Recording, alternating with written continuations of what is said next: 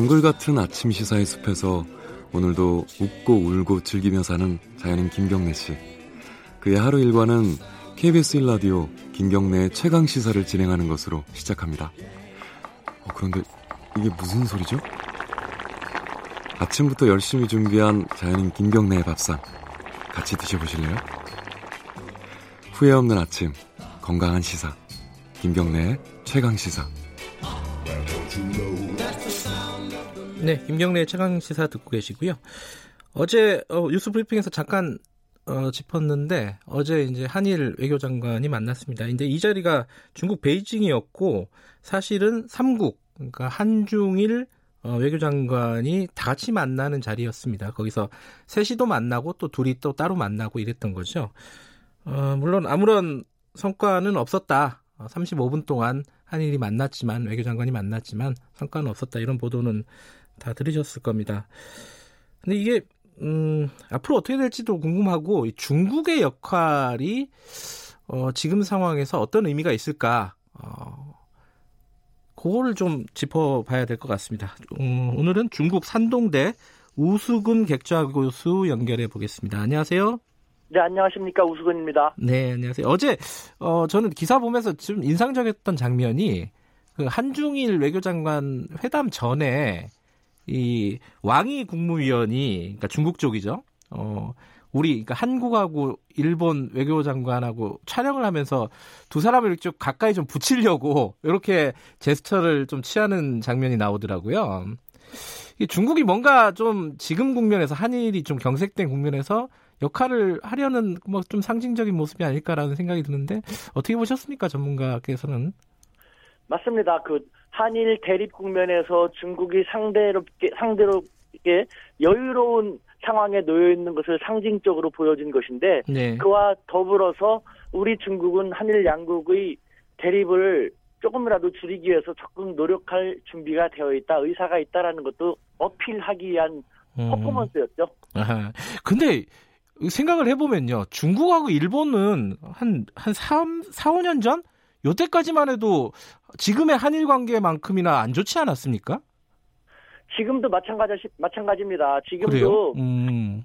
다시 말씀드리지만 지금은 미국이 일본에 대해서도 경제적으로 쉽지 않은 요구를 하고 나오기 때문에 일본이 중국에 대해서 상당히 빠르게 러브콜을 올리고 있습니다. 네. 관련돼서 중국 당국자들은 한중 관계를 풀려고 생각했지만 그렇게 해서라면 일본이 상대적으로 소외될 텐데 네. 현재 일본이 중국 측에 상당한 러브콜을 보내고 있다고 합니다. 그래서 시진핑 주석의 그, 그 한국 방안 같은 경우도 그 변수도 고려하지 않으면 안 되는 상황이라고 했는데 네. 하지만 중국과 일본이 가까워진다는 것은 그야말로 미국이라는 공동의 적에 대한 적과의 동침 국면이지 근본적으로 쉽게 가까워질 수는 없습니다. 중국이 음. 일본에 대해서 뿌리 깊은 적대심을 갖고 있거든요. 네.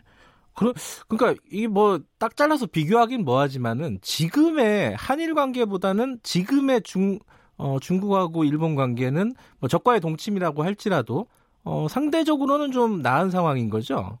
맞습니다. 지금 서로는 서로의 앙금 뿌리 깊은 그 적대심이 있고 경계심이 있습니다만 네. 지금은 서로가 서로를 필요하기 때문에 그 뿌리 깊은 적개심은 차치하고 지금 네. 손을 맞잡자라는 것이죠.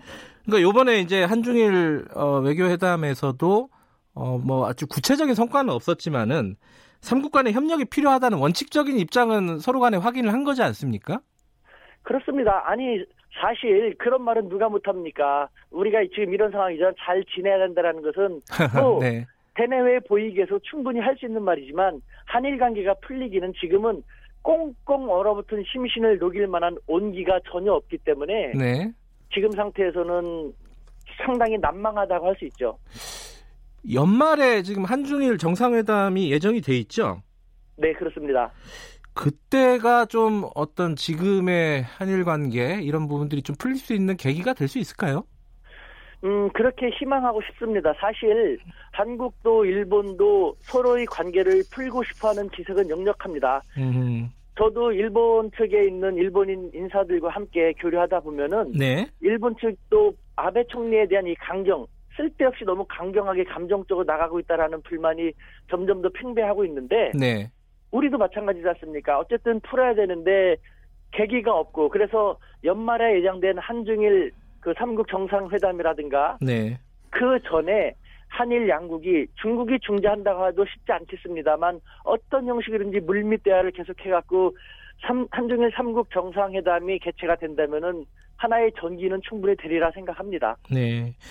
근데 요번에 이제 어 우리 강경화 장관하고 어 일본의 어 저희 외무상하고 이렇게 둘이 만났을 때 서로 간에 얘기만 하고 끝난 것 같아요. 우리 같으면은 뭐 저 뭐랄까요 그 무역 보복 조치 철회 라든가 뭐 방사능 문제라든가 뭐 이런 것들을 얘기하고 일본에서는 어, 뭐 강제징용 문제 이런 이런 문제만 얘기하고 서로 받아들이기가 힘든 얘기만 어 교환하고 끝난 거 아니냐.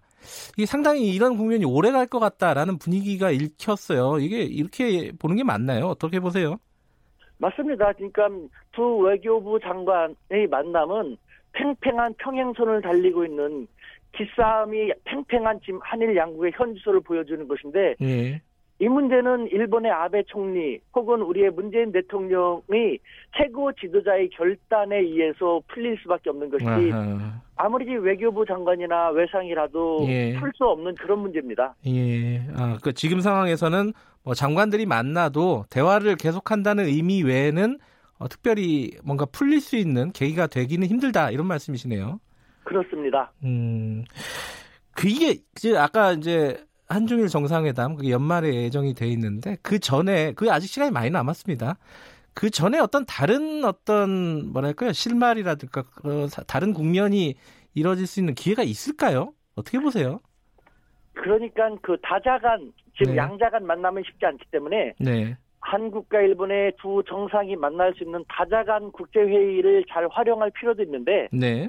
그와 같은 측면에서 그 블라디보스톡에서 동방경제 포럼이 매년 개최되는데 이번에 제가 알기로는 우리 대통령은 참가를 안 한다는 걸로 들었습니다. 예. 대단히 좀 유감스러운 것입니다. 그 음. 우리가 미국과의 관계, 미국과의 그 교섭을 생각할 때도 중국과 러시아라는 카드를 활용할 필요가 있고 다자간 회담에서 자연스럽게 만나면서 그 대화의 씨를 만들 필요가 있는데 우리가 그렇게 가지 못한다는 측면은 좀 대단히 유감스럽게 생각됩니다. 네.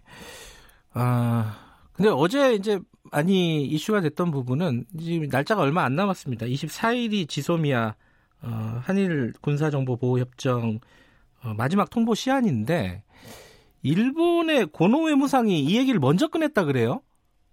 그렇습니다. 일본의 입장에서는 그 한국의 네. 휴민트, 그러니까 인적인 그 정보원을 통한 북한 정보 수집 같은 것은 일본이 당해낼 수 없기 때문에 네. 일본으로서는 지사오미아를 절실히 필요로 하고 있고 네. 우리도 필요로 하고 있습니다만 일본이 지소미아 즉 국가 안보를 명분으로 수출 규제를 가하고 나섰는데 우리가 국가 안보의 위협으로 간주되는 상황에서 일본과 국가 안보에 민감할 만한 군사 정보를 계속 교환한다는 것은 이것은 좀 이상하지 않습니까? 그래서 음. 일본이 이 문제에 대해서 전향적으로 나오지 않는 한 우리도 지소미아를 계속 유지하기란 참 쉽지 않은 상황이 돼버린 거죠. 음, 근데 청와대 입장을 보면은 뭐 마지막까지 고민을 계속 하고 있다. 아직까지는 유보적인 입장입니다.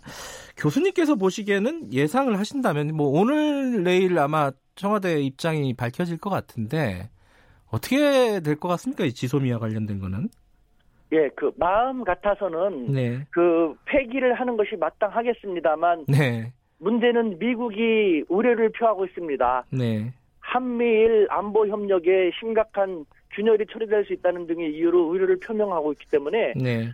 대통령의 입장에서는 이것도 고려해야 되고 결국은 대통령이 결단 결단에 따라서 뭐 결정 날 수밖에 없다고 생각합니다. 아, 대통령의 결단. 그러니까 그 대통령의 결단이 뭘까? 그게 궁금해서 여쭤본 건데.